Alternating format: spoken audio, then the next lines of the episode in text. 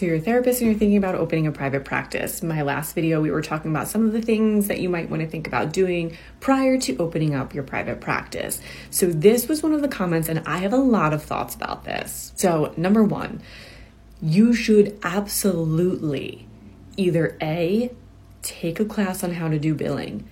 B, have somebody that can walk you through it, whether that's a mentor, whether it's a supervisor, whether it's a friend or family member that does billing for a living. But you should absolutely have somebody guide you through this multiple times because there will be issues with insurances. You will have to fight for some of your money. You will have to figure out what are deductibles, who owes them, what kinds of money people are paying and learning about clawbacks and how to protect yourself. But here's the thing when I was starting out in my private practice, I think I saw four clients a week. They were $50 in cash. That was not enough money for me to hire a biller. I would have loved to have been able to do that, but I couldn't afford it.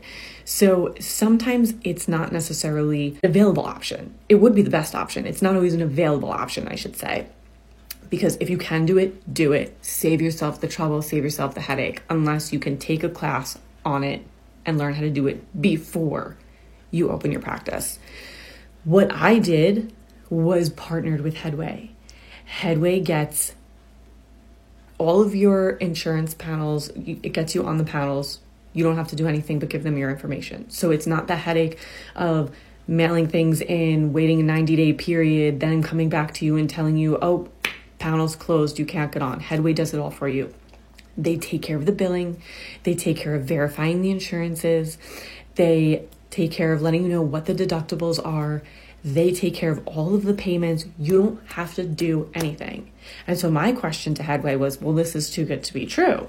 So what happens if they're not going to pay you or they're disagreeing to pay?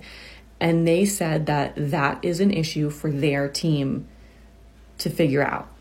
It's not on the therapist. So, this is a great option. But if you do not have the funds starting out in a new practice, which my guess is a lot of people won't,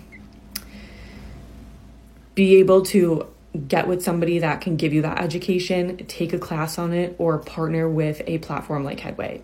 And if you are interested, there is a link in my bio and you can set up a call with them and see how you like it. Short Cast Club